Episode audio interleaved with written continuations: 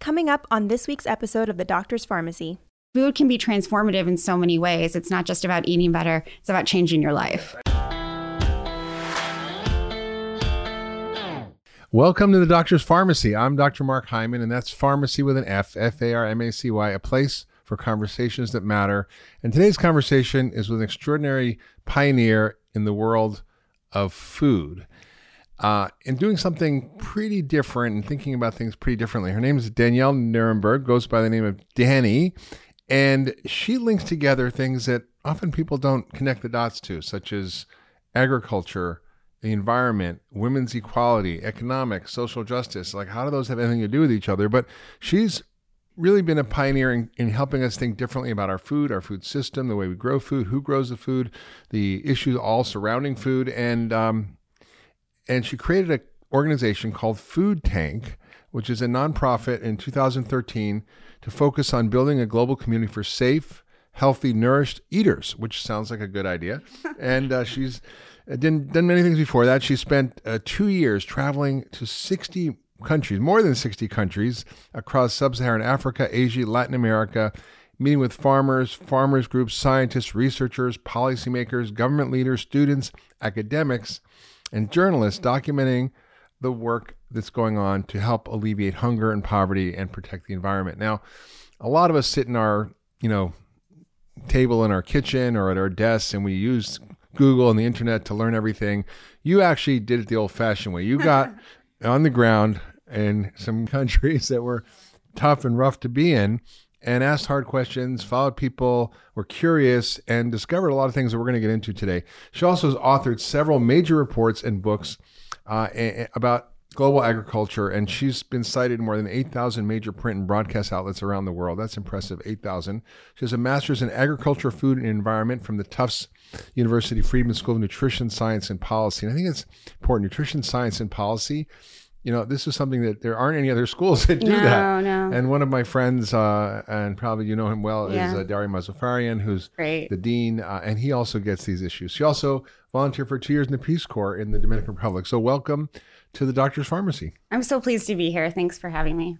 So, you know, you you kind of got into this um, in a strange way. You you grew up in Missouri, Yep. Defiance, Uh, Missouri. Defiance, Missouri, in a farming community. Mm-hmm. Uh, and your your parents weren't farmers, but you grew up around farmers, and you got to see um, what was going on there. Sure. And you also noticed the plight of the women in that community. Yeah, Uh, yeah. And uh, you know, you know, just to give context, most people don't know. I certainly didn't know that uh, a lot of the world's food, probably forty something percent of the food that's produced in the world globally, is by women farmers. Absolutely. About 43% to be accurate. Yeah. Yeah, and they actually are better farmers than men. It turns out they have higher yields, better production, they're more effective, and they do all these other stuff that is Yeah. for their family. Yeah. So they have a they have a rough job, and you sort of highlight the plight of women. So what was it about the women in your community in Defiance, Missouri, that stood out to you, and and how did that influence,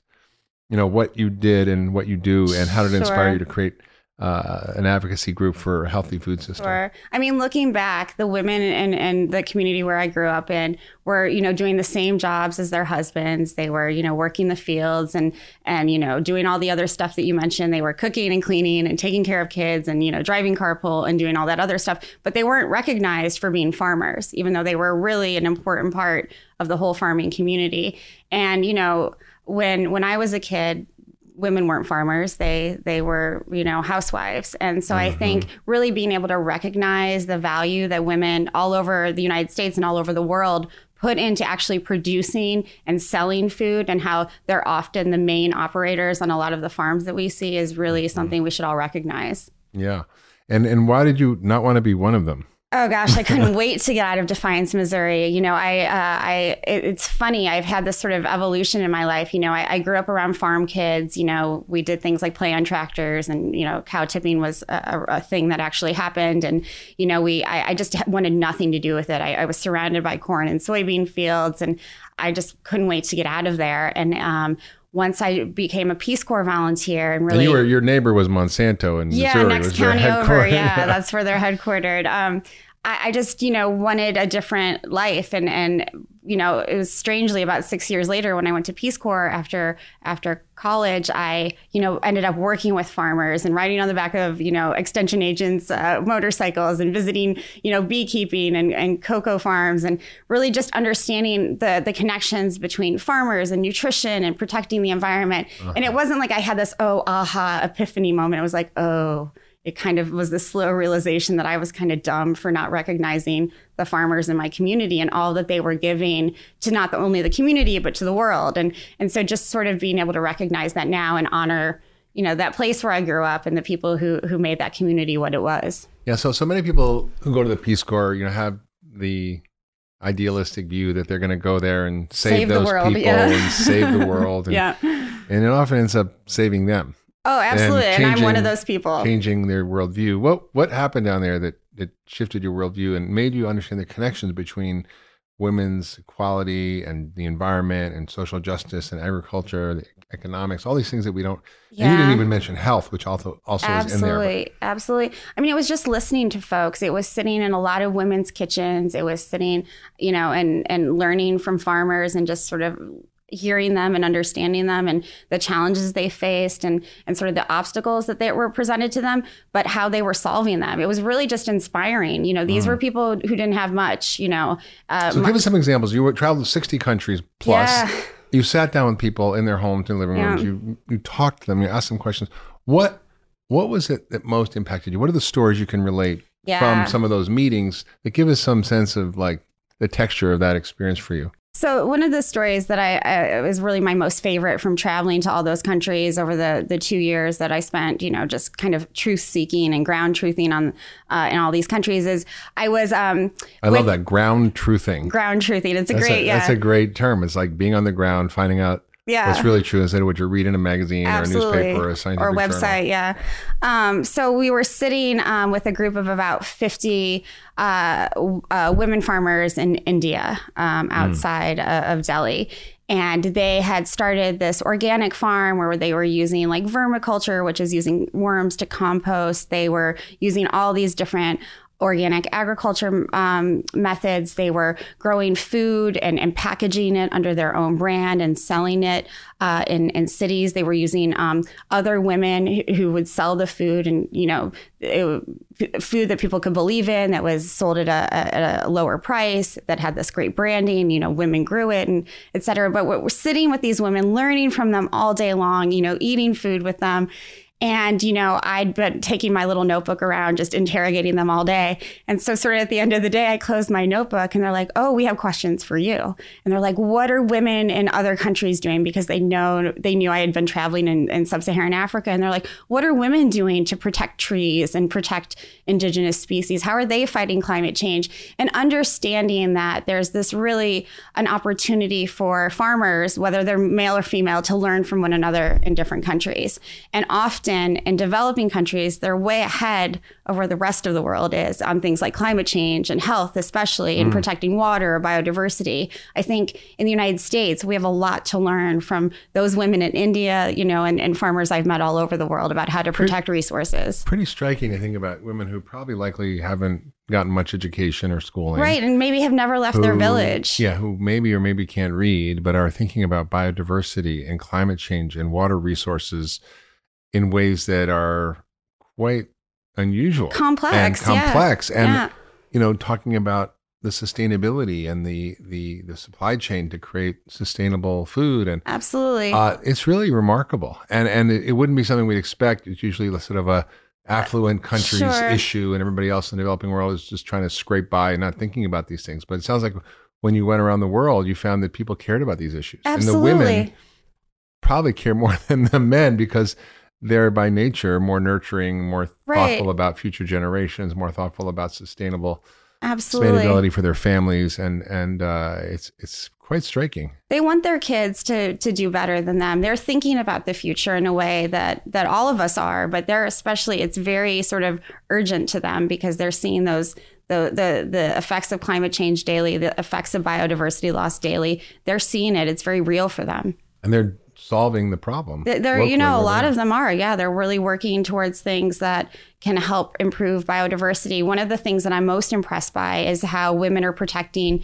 traditional varieties of vegetables and, and grains and really, you know, saving seeds and making sure that they're available for the next season and, and for the next generation.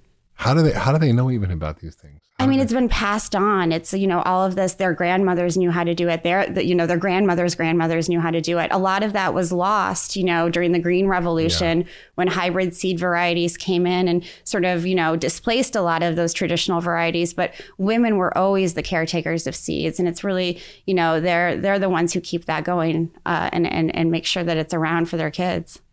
So, so Prince Charles wrote a little book. It was really more of a, he gave a speech. Uh, it was turned into a little book called The Future of Food. hmm And in it, he, he challenges the notion that big ag is needed for saving the world from hunger. In other words, the messaging we hear is, yeah, we would all be great doing organic agriculture and small farm holding innovations, but that's not going to solve our problem of Absolutely. world hunger. We have to feed our 7 billion people. We need industrial agriculture. We need genetic modification of seeds. We need uh, different hybrid seeds. We need to basically do this green revolution, which was a massive failure, by the way. Which, for those of you who don't know what a green revolution is, it was the idea that uh, that we could go into these poor countries, help them with their agriculture by innovating with different seed varieties that were drought resistant, pest resistant, et cetera, GMO products. But it was the centralization and monopolization of the seeds that disrupted their normal processes and their historical agriculture practices, which were very effective. And it's like we're we're from the West, we know better. We're going to show you Right. poor people who don't know anything what to do. Right. And that led to uh, really the destruction of local economies, local farming systems, and and even dramatic increases in the rates of suicide among these farmers Sure. because they can't afford to buy the seed anymore. Their their soil, their farms are depleted. They they can Right. basically mine the soil instead of replacing the soil, and you end up with this this horrible cycle.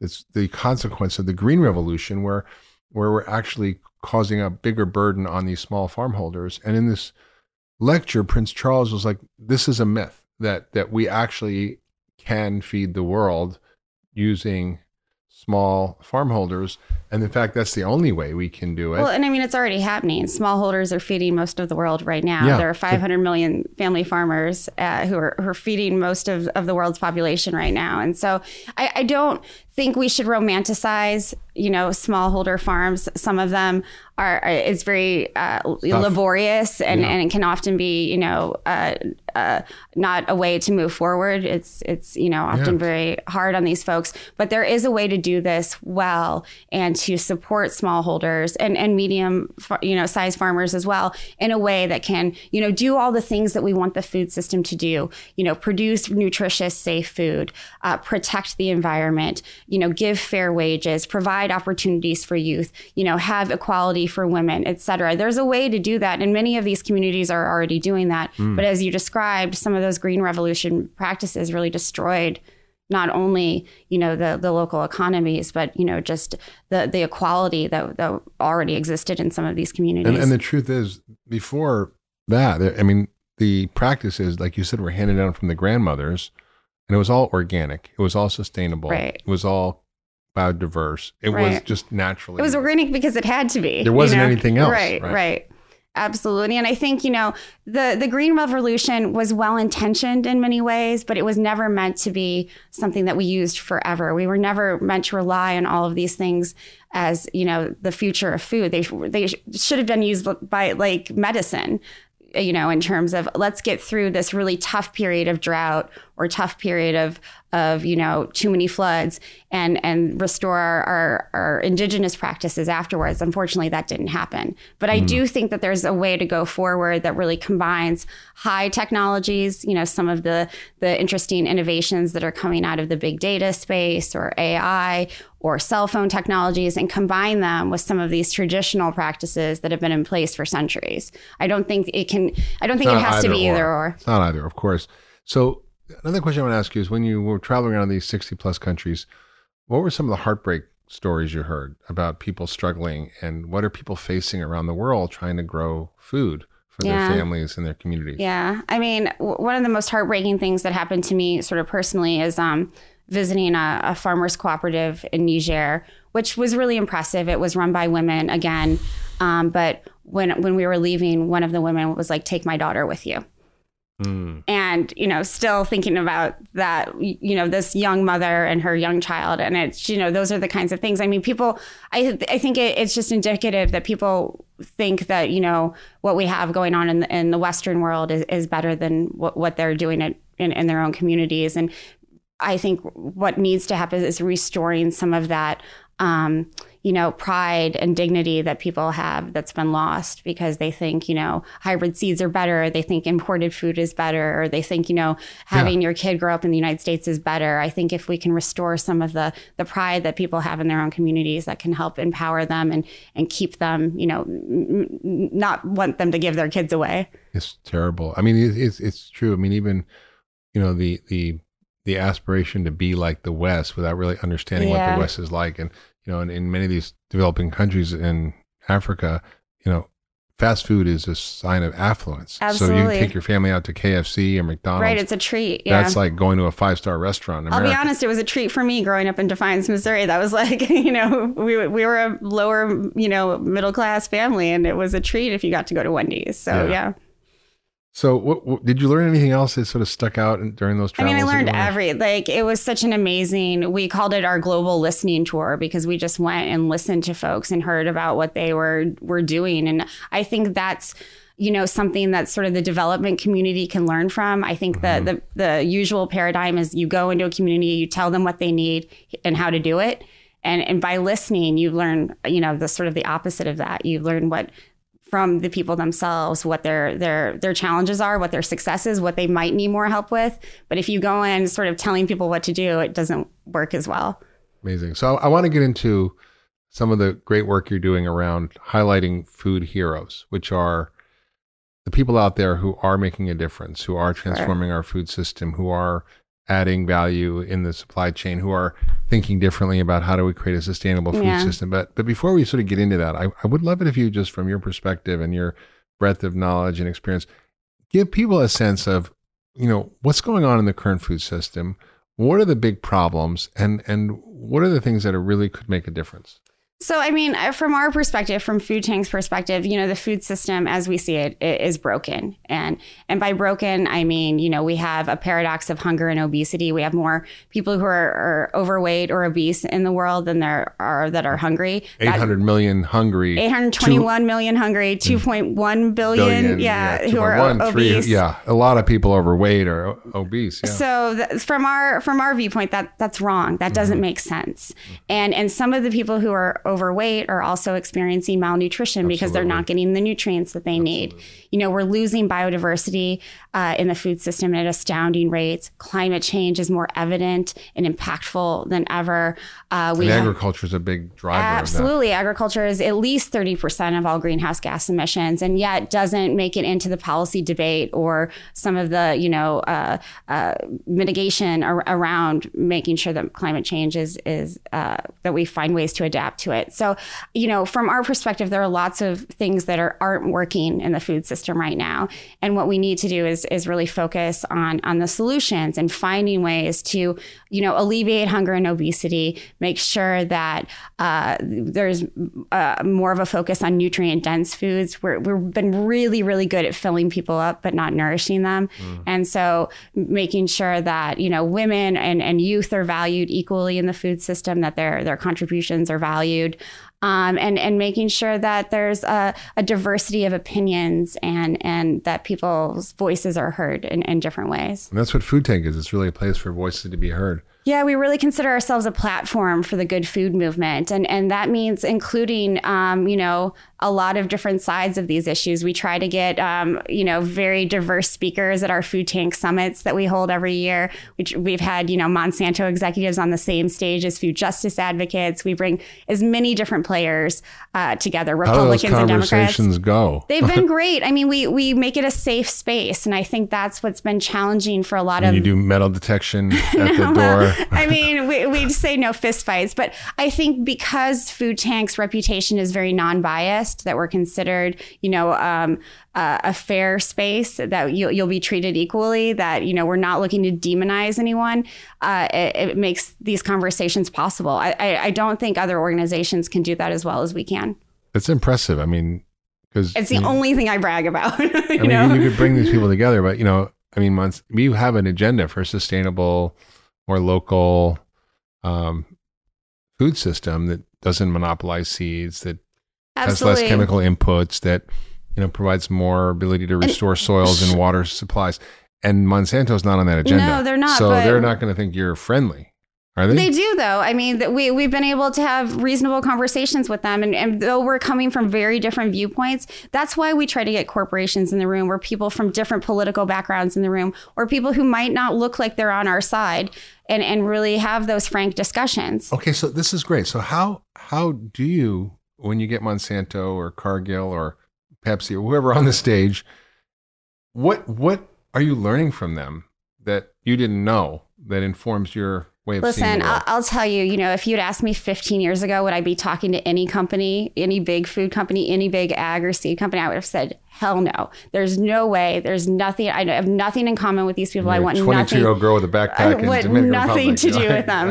and and so I think what's changed is that they're such big players. There, there's so much private investment in this space, in the food and ag space right now, that if we're not talking to them and listening to them and learning their viewpoints, then we're missing a huge opportunity. I think there's a big opportunity for companies to change. Will I ever agree with Monsanto? Probably not. What do they say? Like, what do they? What I mean, yes, we have to work with them and talk to them. But I think what are they actually saying? They're, I mean, what, what's their view of all this? Because it, you know, they think that they're what they're doing is helping improve the world's food supply, and they don't think that what we have to understand from them is they don't think that they're bad, right? They're they think they're trying to do the same thing that I'm advocating for, that you're advocating for. So understanding that we're all kind of coming from the same place, we're doing it in very different ways, and understanding that they're not big bag, you know, big big bad ag that they're they're you know just even folks, though they sue farmers who happen absolutely. to get their I mean, organic seeds cross pollinated with Monsanto there seeds. have been some really. I'm not going to ever stick up for Monsanto, so you'll mm. you'll never be able to get me to do that. But I think we have to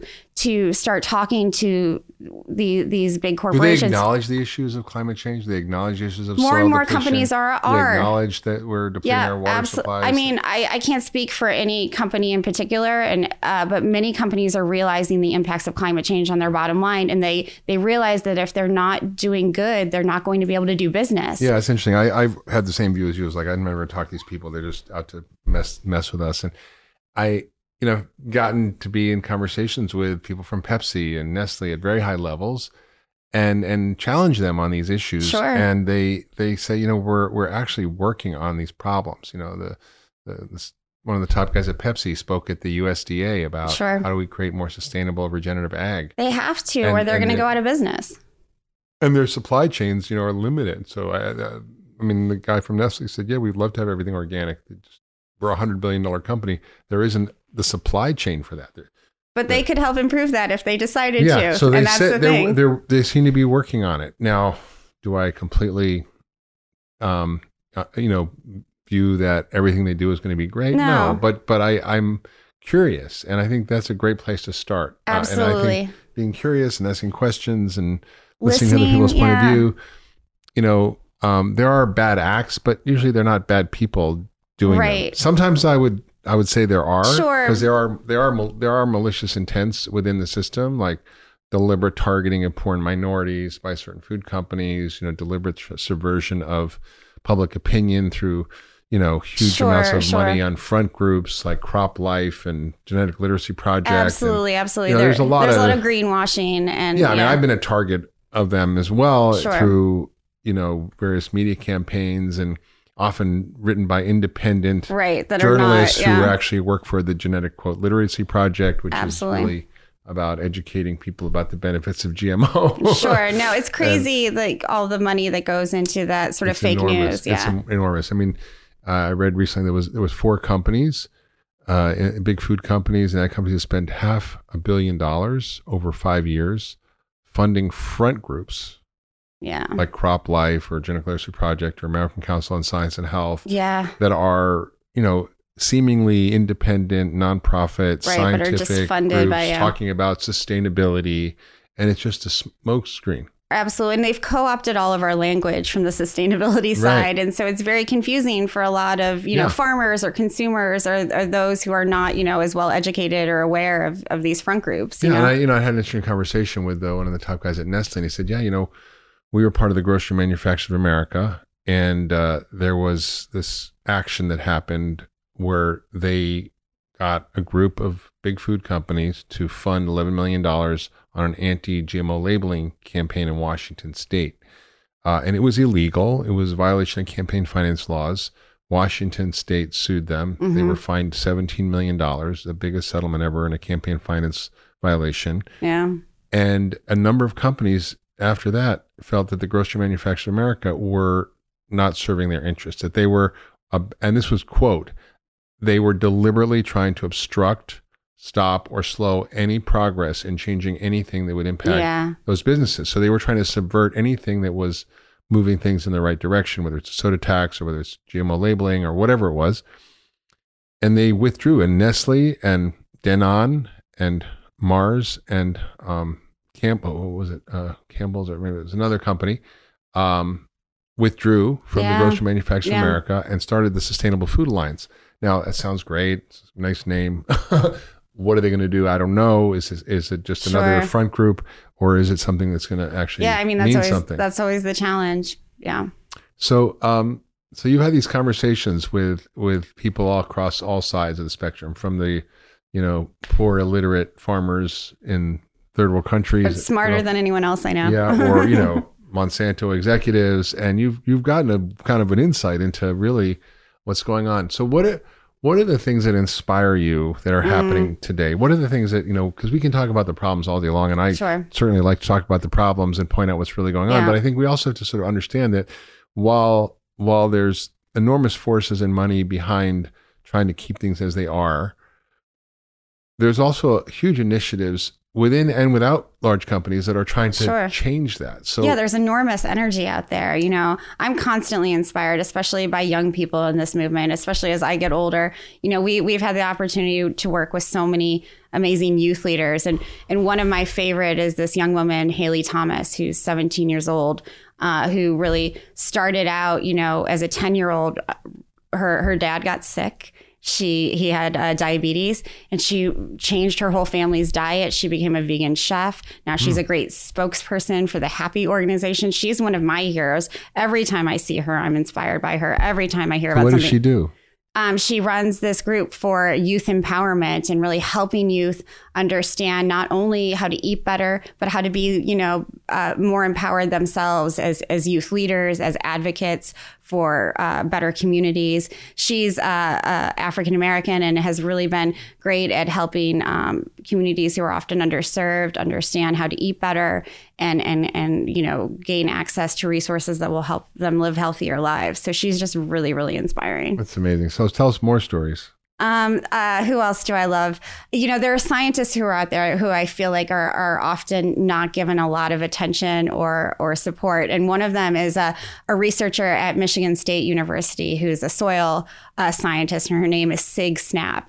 And she um, has called for a rainbow revolution instead of a green revolution. She would like to see more diversity on our plates. Um, And along those same lines, Marie Haga, who's the head of the Crop Trust, uh, she is the biggest champion for biodiversity that I know. Um, she her very first job was uh, growing cabbages on a small farm in Norway, and now she heads the Crop Trust, which is protecting the genetic diversity of of uh, vegetable and fruit and and grain uh, varieties for all of us at, at the the seed vault uh, in Norway. So she's just an amazing champion for for all of these things. Well, this is an interesting story. So biodiversity is an interesting concept, and you know, I, I believe it or not, uh, I'm a doctor, but I studied agriculture, and when I was in college, I did a summer course at this place called the Institute for Social Ecology, and we oh, took cool! a, yeah. a course called biological agriculture. We Mhm. read all these books like the soil John and Jeavons, health, yeah. and, and, and you know by uh, Sir Albert Howard, the father of Uh-huh, organic yeah. agriculture, and One Straw Revolution about no-till farming, and um, and and we learned how to grow food and we it was the summer so we actually grew a garden we did french raised beds we had inter we learned about intercropping and Yeah. natural pest control and putting marigolds because the bugs don't like that Sure. And,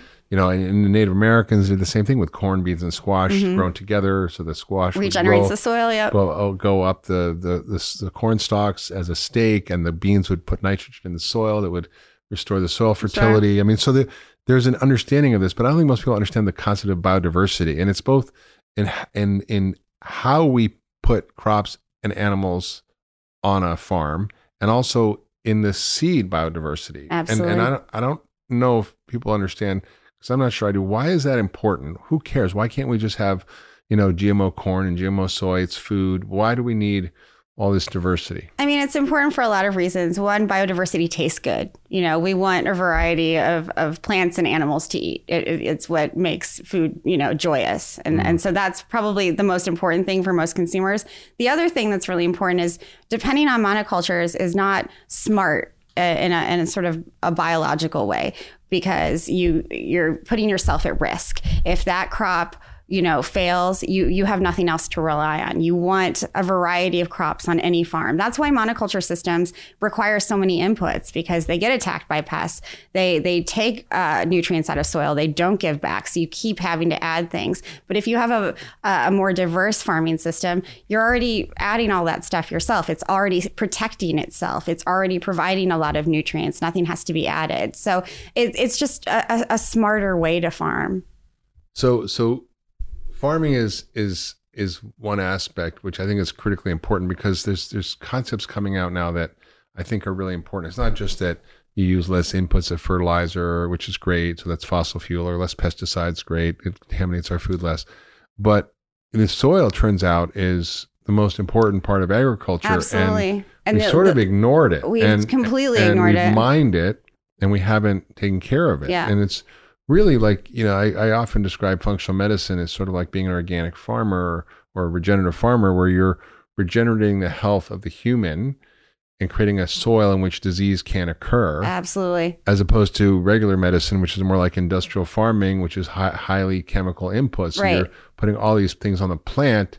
Forget about the plant. Take care of the soil, and Absolutely. the plant will be happy. right? Absolutely. And so the d- diversity in terms of crop rotation, in terms of intercropping of plants, in terms of complex ecosystems, they're more diverse. You know, it's Yeah, like if you have a rainforest, if one plant dies, well, so what? You got 400 million other plants. But if Yeah. you're in a monocrop cornfield, if you got a corn beetle or something, Yeah, that's you're it. done. And if there's a drought, you're done. And uh, and so you're right. We have to use all this intensive methods to actually grow food, and it's putting us at great risk. It's putting the Right. soil at great risk. I mean, we're we're looking at in 50 years, we're not going to have any soil left at our current rate of, Absolutely. of farming or my I call it mining. It is. It is. Wes Jackson, who was the head of the Land Institute and a real pioneer on these issues, said we're depleting our soil bank account and not putting anything I else mean, in. it, it it's interesting. It takes um, a thousand years to build three inches Right. of topsoil. right. It's And- crazy. right. And it, it takes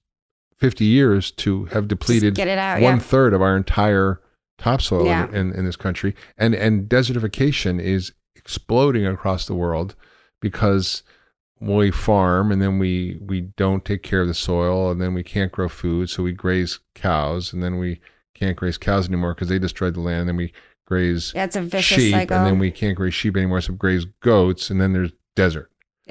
And it's, it's, it happen. It can. It happens almost overnight. You know. Yeah, So- I mean, you can Google, you know, desertification. You can look at a map of the planet and you see just huge amounts of the planet Absolutely. turned to desert, and that's reversible, right? It is. It can be. I mean, you see all these initiatives like the green belt movement around uh, across sub-Saharan Africa to grow trees, and I think that's you know such an interesting thing that farmers in this country have forgotten. You know, you talked about intercropping before, but growing uh, food crops along with tree crops is a really uh, great way to restore soils and and protect biodiversity and keep pests away, et cetera, et cetera. So I think you know those kinds of movements around agroforestry are really interesting.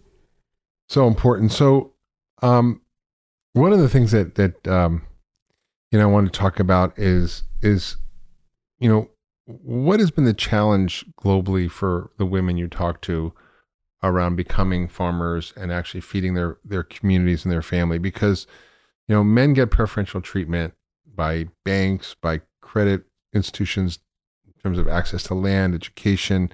Uh, but you you talk about how um, by actually empowering women with better resources, with money, with education, that we could increase yields by 20, 30%.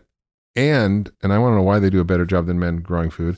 And, and um, they could lift 150 million people out of hunger. Yeah. That is a radical idea. Yeah, it's it's great, and that those statistics are coming from the United Nations Food and Agriculture Organization, and you know they've been studying this issue for a long time. You know, you described it very succinctly. Women lack land, they lack access to education, they lack access to almost anything that would help them be better farmers, and men typically get those things. And They- yet, and yet, 43% of women, and in uh, some of- countries, 43% of agriculture is by women. Yeah, the, yeah, absolutely. In some countries, it's eighty percent of the agricultural labor force is made up of women. So they're growing the food that you Despite know all these eat. obstacles. In spite of everything, they're still growing food and doing a good job. But imagine what what could happen if they had all those same resources as men did, if they had the education, if they were treated you know respectfully by banking and financial institutions, if they had access to technologies and inputs and all of the things that would help them do their jobs better. It could be revolutionary. So we ignore s- women in the food system really at our own peril. And if, you know, and it's not about empowering women, it's about women being empowered and empowering themselves, right? It's and, also and for- smart business. It's smart policy. It's just smart. Absolutely. And I think one of the things when we talk about women in the food system is we have to understand that we also need to educate women and boys and young girls. It's not about just educating women, it's about really finding ways to make sure that men learn how to value and respect women, not only for you know the money that they can make, but their value inherently as human beings and as wives and mothers and, and daughters and friends. And so I think that's a really uh, important part of this, this education of men and boys. Yeah. It- it- you know, um, Paul Hawken, we've had on the podcast, talks about drawdown. How do we draw Yeah. down carbon in the environment? And, you know, together, collectively, all the food solutions are the number one solution. But if you sort of repackage it, and so what is another way to sort of see what are the biggest solutions? It's really women.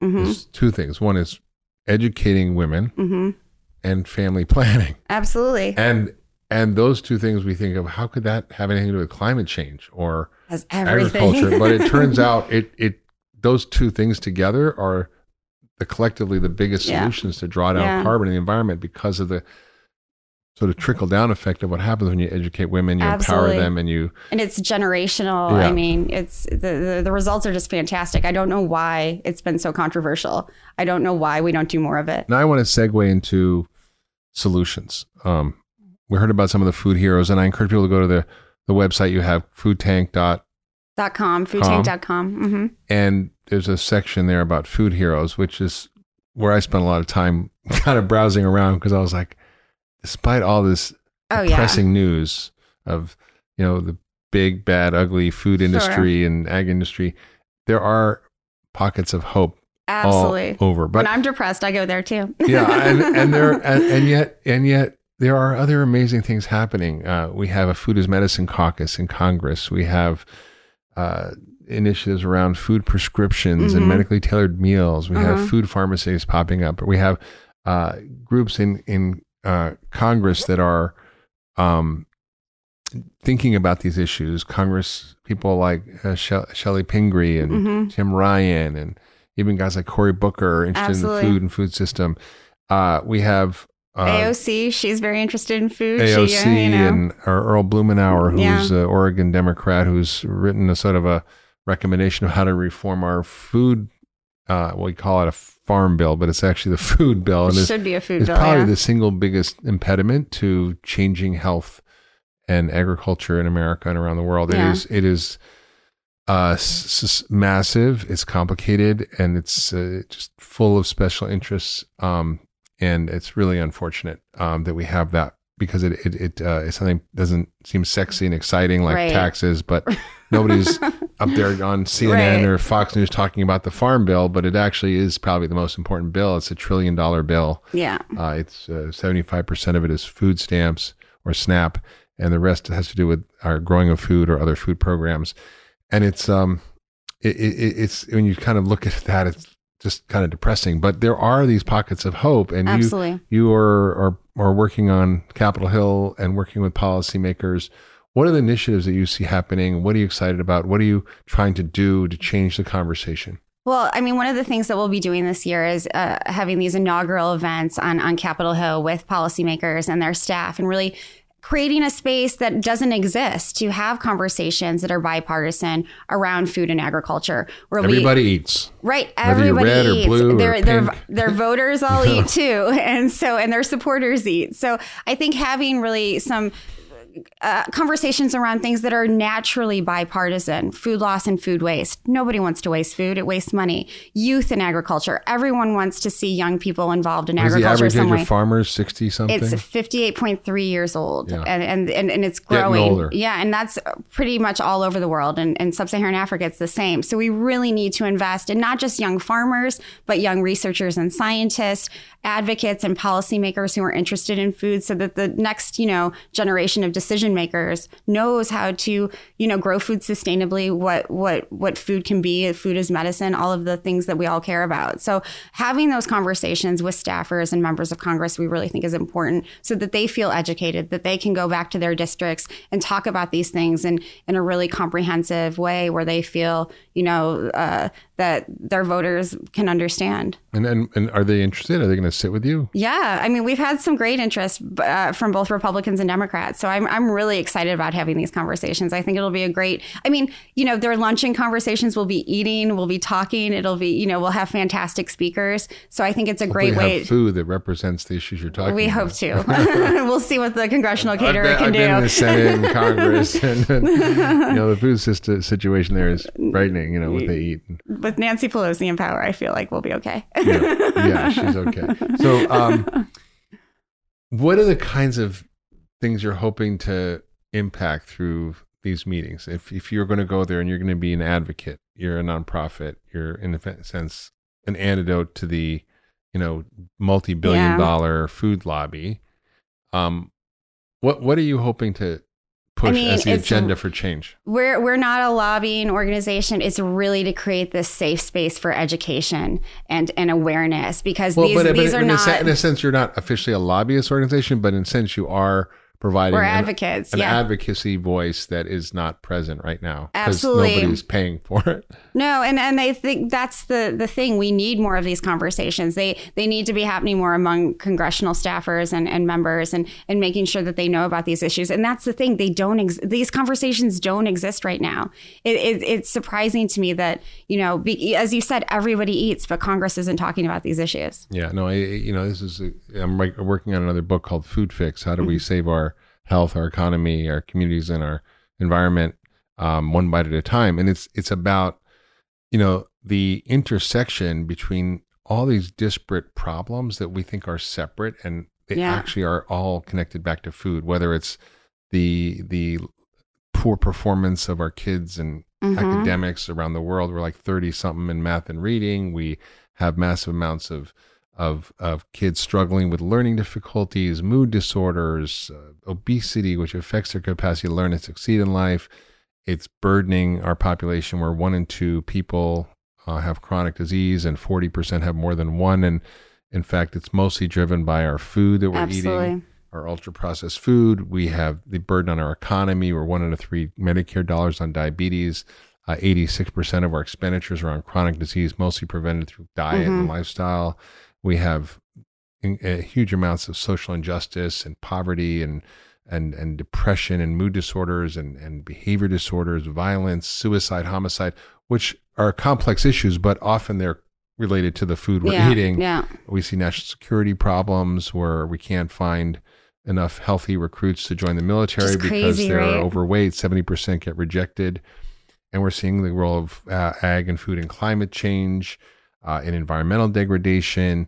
So these are not these are not different problems. No, and, they're and all come nobody back to is one thing. connecting the dots. And I haven't heard a politician really explain this. Well, I mean, Uh, that's- and I that's part of the reason we wanted to do this because during every presidential campaign, no one brings up food. No one talks Mm-hmm. about farmers or agriculture or what's on their plate. Mm-hmm. And and we really want to change that. We want to make sure that every candidate from, you know, from presidential candidates to, you know, your local uh, board, uh, school board uh, candidate, they should be ta- all talking about food. If they are, you know, school boards are a great way to change the food system very locally through procurement. You know, I, I think we can make a lot of different uh, impacts if we're if we're talking to, to to to decision makers in a way that Yeah. that you know gets them excited about food. Yeah. And as a job creator too. I mean, if if we're investing in the food system, that's going to create jobs. Well, let me ask you this. You know, we we have uh, in this country in 1900, uh, 50% of Americans worked and lived on a farm. Or Now it's I think less than two percent,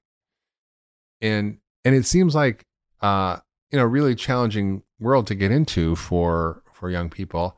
And as our farmers are aging, how do we um, how do we inspire a new generation to Yeah. actually start to do this? Because you know uh, we need to do it, and we need to see this becoming sexy and fun. We, we're seeing the advent of urban agriculture of you know really food grown in factories. Mhm. You're talking about creating, for example, uh, in every Whole Foods, a farm underneath in the basement, um, Mm-hmm. and and having factory to farm, factory to table food, Sure. which which sounds weird, but it actually it cuts out all the supply chain issues, Sure. the the perishables, the food waste. I Mhm. mean, it's just a brilliant idea. Yeah.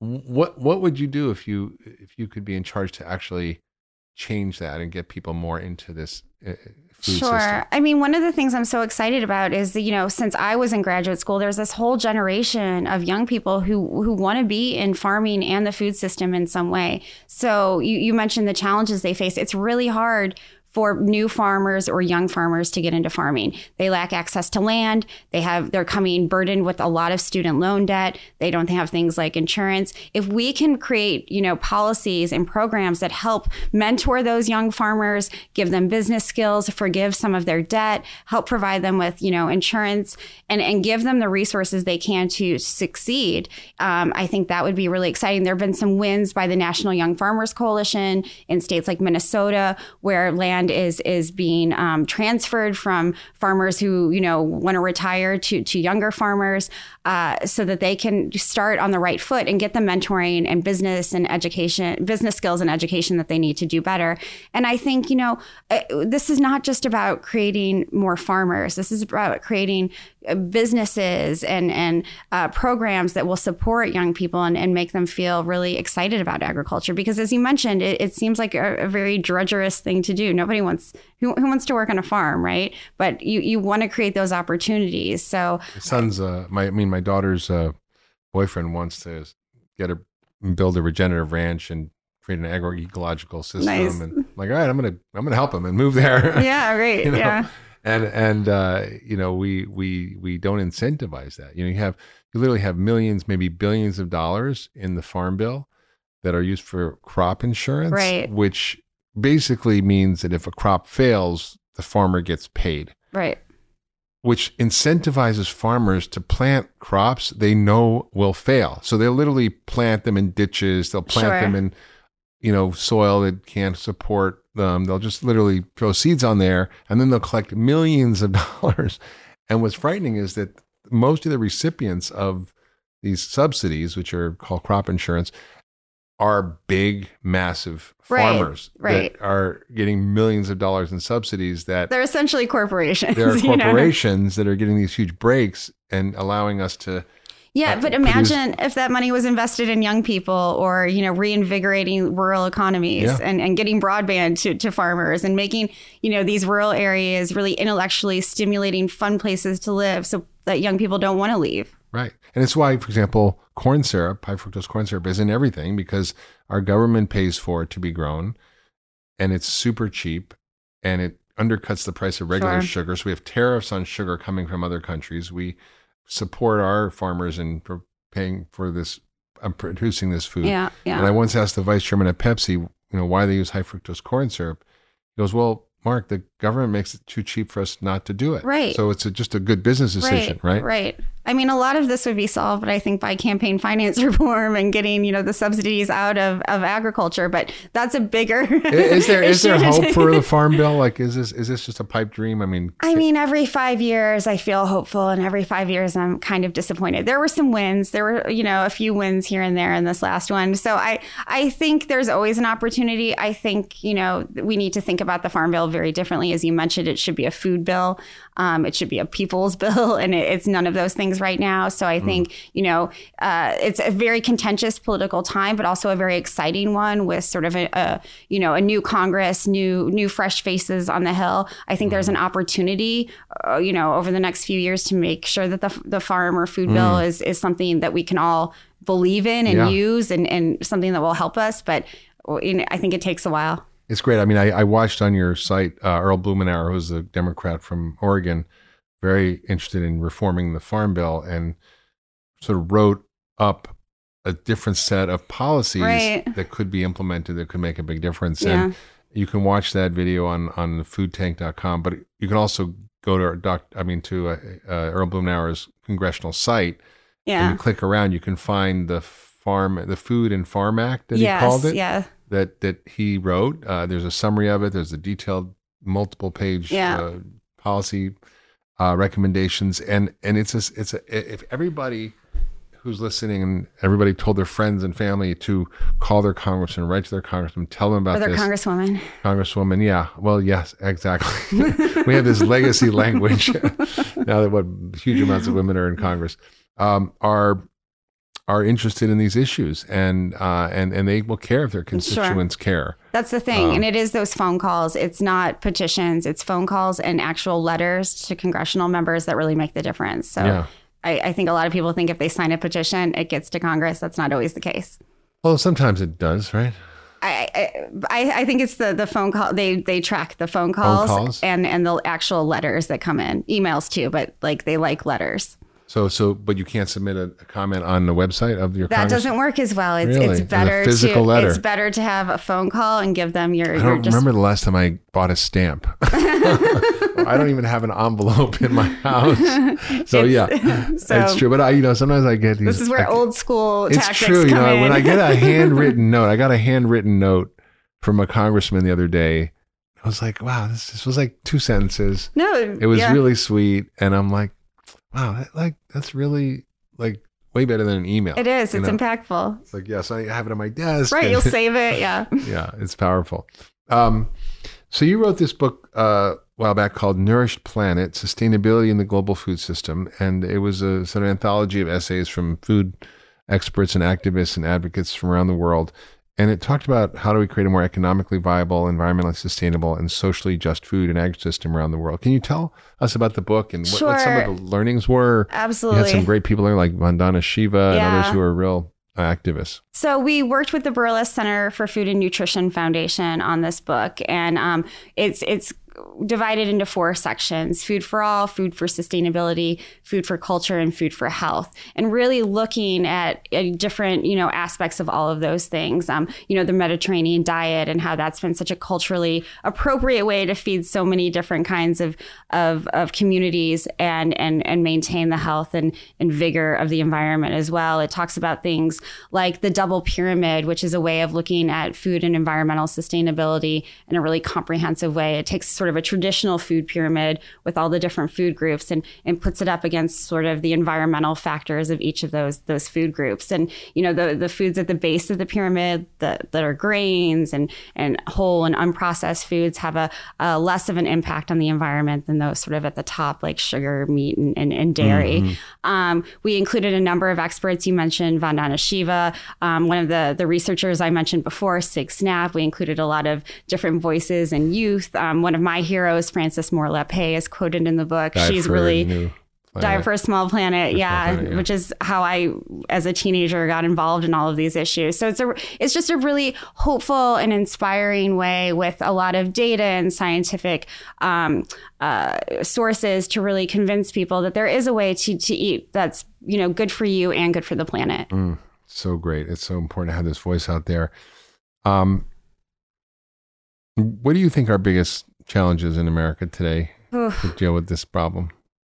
I think it's it's um the it's not empathy it's the inability for for folks regular people i you know i think of the community i grew up in to to to see that there's a different way a different way to produce food a different way to consume it i think people are sort of um, uh, feel a little stuck or trapped in, in the in the current environment um, mm-hmm. because of, of lack of of resources. There's a real issue of of uh, not only lack of access to food, but being able to afford it.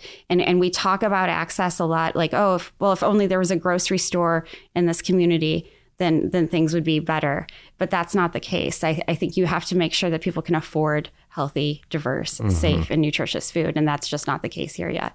And it's expensive because because healthy food is more expensive than than crap. Unfortunately, it's it's uh, you know um, pro- very processed, high fat foods tend to be mm-hmm. tend to be cheaper because of the things that we mentioned before, the subsidies that go into. There there is truth to that. You know, uh, calories can be really cheap. Yeah, and as I said before, if you look at the cost per nutrient, Whole Foods are much cheaper. Absolutely, but you and, know, and and what's fascinating is I I just haven't read it yet. I bookmarked it, uh, which is a scientific paper that comes through my science feed of articles, and it was about how eating healthy isn't necessarily more expensive, and that when you have the right knowledge, the skills, and the tools, you can do it. And I'm on the board of the Environmental Working Group, and sure. there's a guide called "Good Food on a Tight Budget" on how to eat well for you, for the planet, and your wallet. Mm-hmm. Um, you see, you know, Mark Bittman wrote a great article in the New York Times years ago showing how it was cheaper to feed your family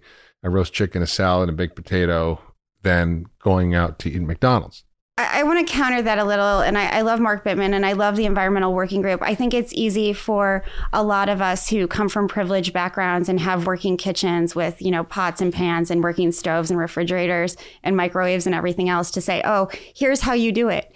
And if you have, if you're, I don't have to take a bus to my three jobs and get back in time to cook dinner. Often for a lot of people, it's easier to pick something up that's very cheap. It gets the, their kids fed because they're very busy and they ha- they don't have all the things that the rest of us have. And and I, I just think that's you know we can all say like eat more lentils, eat more unprocessed foods, but if you don't have the skills right. and the, the tools necessary, right. yeah, then yeah. that that that that you know that's not going to make Absolutely. sense for you. No, I saw that. I was part of a movie called Fed Up a few right. years ago, and you know I had a very you know, eye-opening experience where I went down to this small town in Easley, South Carolina, um, and it was one of the worst food deserts in America. Sure. It was it was uh, based on a, a, an index. It's called the Retail uh, Food Environment Index, uh, which rates how many Whole Foods, you know, grocery stores, produce stores there are compared to fast food and convenience stores and fast food restaurants, and there was ten to one. Yeah. Uh, and uh, they were very poor. This family they lived in a trailer, family of five. They had um, disability and um, basically food stamps. Sure. Uh, they lived on a thousand dollars a month for food for a family of five. Uh, half of the, that was spent going out to places like Denny's. The other half was spent on processed and junk food. Yeah. They were desperate to be healthy. They were all very overweight. The father was 42 years old, already had diabetes, already had his kidneys fail, oh and was on dialysis. Yeah. He had to lose 40 pounds or he couldn't get a new kidney. The mother was morbidly obese or severely obese. The son was almost diabetic, and he was 15, and you know, very very obese. Yeah. Um, and uh, he actually ended up ballooning up to 328 pounds. Um, and I went into their kitchen and I said, "Look, here's what you're eating," you know. And they go, well, "I thought this was good. Cool Whip says it's got zero trans fats in it, yeah. and it's no low calorie." And I thought this was good. And I'm like, "No, it's all trans fat. It's all high fructose corn syrup, but it's just mostly air." So they say it has zero trans fats because the government let the food industry say that yeah. because of a loophole that allowed them to do this. And I just went through everything and they're like, well, we didn't know, we didn't know. And I'm like, let's cook a meal. So we bought ingredients from the good food on a tight budget. You know, nice. we made uh, turkey chili. Uh, we made a salad of like not iceberg lettuce, but greens and mm-hmm. carrots mm-hmm. and tomatoes, cucumbers, uh, fresh olive oil and vinegar, not dressing, which was sure. refined soybean oil and high fructose corn sure. syrup and gums and thickeners and who knows what else. We baked some sweet potatoes. We roasted them, put some herbs on them, and roasted them in the oven. Uh, we stir fried some asparagus, and I showed them how to peel an onion, how to peel cut Right, chop garlic, right. how to stir fry, how to roast, how to do s- sort of a simple salad dressing. These are just simple skills. Right. They're not, you know, they're not rocket science. No, they just don't have them. They didn't have a cutting board. We literally were cutting sweet potatoes, raw sweet potatoes, with a butter knife. Yeah. You know, I mean, because these are the was a- challenges. Yeah. Yeah, and so uh, so they were, but they were very interested in in, in doing the right thing, and so I showed them how. And within the first week, uh, I sent them. I went to home and I immediately went to Amazon and I ordered them cutting boards and knives because they didn't have cutting boards or knives. And and then I I gave them a cookbook that was you know simple recipe. I gave them the guide on how to eat well for less. And they lost in the first, I think, week together like 20 pounds. And then uh, they lost uh, 200 pounds in the first year. The son gained a bunch back as he went to work at Bojangles because it was the only place for Mm. teenagers to work down there. yeah. Because it was like putting an alcoholic to work in a bar. Sure. And and then he finally figured it out and he lost 120, 38 Oh pounds, I think. Wow. And he just wrote me a little while ago asking for a letter of recommendation for medical school, oh which I, I wrote him That's amazing. yeah and, and you know and so and this is a extremely poor family in a in a food desert without any education Sure. who literally figured out how to actually take and themselves out of transformed their lives. yeah It's and, it- and, amazing. and so you know it, it it's it's partly knowledge it's partly skills training it's partly understanding what and how to do it yeah. and and um, you know, I, I I I we recently gave a, a cooking class uh, in one of the areas in Cleveland, in the, one of the poor areas, Yeah. mostly African American, um, and we did a cooking demonstration by two doctors in the hospital, and we thought I don't know who would show up. Three hundred women showed up, Sure. Desperate to know how to make kale, and Yeah. they don't know what to do with an avocado. They don't never Yeah. heard of a smoothie before. They Sure. don't, you know, it's like, and and it was so unbelievable Yeah. that how hungry they were. And so I often, you know, push up against the the notion that oh, people just don't care. They just want to be fat. They don't. No, I believe wanna be people care. I just don't think they always have the resources to do it. And Yeah. you know, you reminded me of another food hero that's on our website. It was is uh, Tony Hillery from a, a project called Harlem Grown, Mm-hmm. and he went into you know this neighborhood in Harlem and tried to tell people how to eat better. And then when he understood their challenges, that some of them are homeless, Yeah. and they don't have you know the access to all of the things that you know a lot of us have and understanding that and then working with them to you know uh, transform their diets to learn how to grow food to learn how to to you know gain the leadership skills so that they can get jobs and get out of homelessness.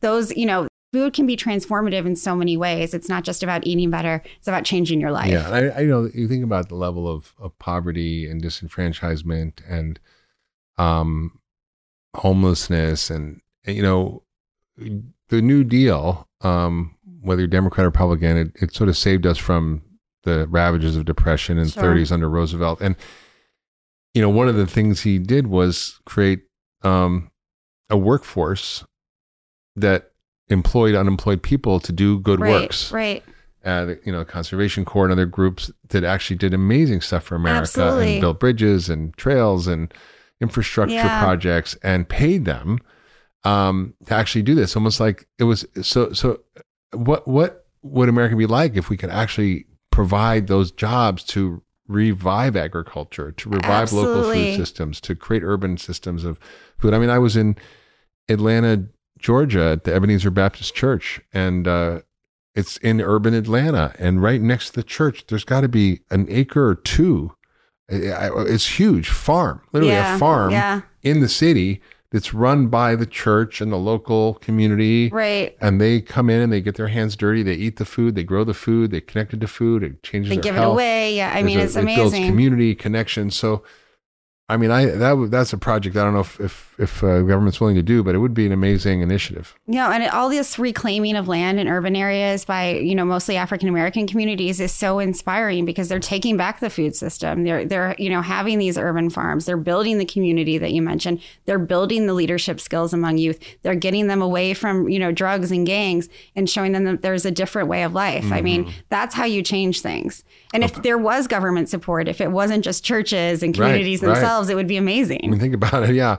I mean, what if we just did a, you know, 1% tax on the food system and all that money went, you know, into that. It would be it would be transformational. So what what what can we do as individual citizens to impact this problem and and do something? Because uh, you know it's it's sometimes disheartening to listen to the challenges, but what can we do as individuals? Because I think we make a big difference. I mean, I think your listeners are doing a lot. They're already listening to you. They're understanding these challenges. They're educating themselves. It's it's you know eating better yourself. I mentioned having a sort of more diverse diet. You know, it's looking for the foods that are a little bit unusual. It's going to farmers markets. It's it's a lot of making sure that your plate is colorful. It's mm-hmm. it's supporting organizations you believe in. It's volunteering. I mean, I think we all sort of get depressed about these issues, but go you know, devote your time, devote your money to causes you believe in. Go work with kids. Go work mm-hmm. with, you know, uh, uh, teachers and, and and see what they're they need help in. Don't you know sort of push yourself on them, but ask you, you know people in your community what they need help with and, and do it. One of the organizations that I really love is is the Food Recovery Network because it's run by students across the country at their universities and colleges, and they're you know finding ways to reclaim food that would otherwise be wasted from their catering services on campus and donating it to communities in need or yeah. donating it to organizations. So I think when people are mobile through through organizations like that, they feel good about themselves and they're mm-hmm. doing good. That's great. That's great. So if you were in charge of the world for a day, and, you, and, you could and you could like a queen, Queen or, Dani, yeah, yeah, an empress, uh, change things that would make a difference, whether it's policy, law. What what would you what would you sort of list as your biggest biggest initiatives? I would make sure that farmers are as valued as people like you as doctors. I would want farmers to be valued as much as we we value our medical community. That would be sort of my dream because I think once we recognize the value that farmers have on our lives, we we would change how we feel. I think there's this misconception that farmers are not very smart, that, you know, they're destroying the environment, that they're doing all these things that are wrong. I'd want doctors to, I'm sorry, I'd want uh, farmers to be as revered as they're doctors are. They're not the bad are. guys. So, so Dani, people listening might be inspired by what you're saying and want to get involved, but not know where to go. So, tell us about an amazing project you're working on that helps people plug into places to volunteer to be part of the solution. Yeah, one of the the things we're most proud of is this partnership with the James Beard Foundation on the Good Food Org Guide, and it's a compilation of of the best and and most innovative organizations in every state and around the country that are doing great work. People can plug in uh, to the the guide on our website, find an organization they want to volunteer with, and do it almost immediately. Our latest edition was uh, downloaded about twenty thousand times, so Amazing. people are really using it. It's a great resource. We're so proud of, of working with James Beard. They're such a phenomenal organization. So how do they find? Is it what's the URL for the it's website? It's on our website. It's just the the Good Food Diet goodfoodguide.org on our website, uh, but it's at foodtank.com. So goodfoodguide.org. If they go to foodtank.com and and it, it's on our on our uh, So go website. to foodtank.com and look yes. for okay. The Good Food Org Guide. Yes. Got it. So if you love what you're hearing and you're inspired and you want to learn more about Dani Nierenberg's work and what's happening in the food tank, you got to check out our new podcast, which is Food Talk with Dani Nierenberg. You can get it on iTunes, Google Play, wherever you get your podcasts.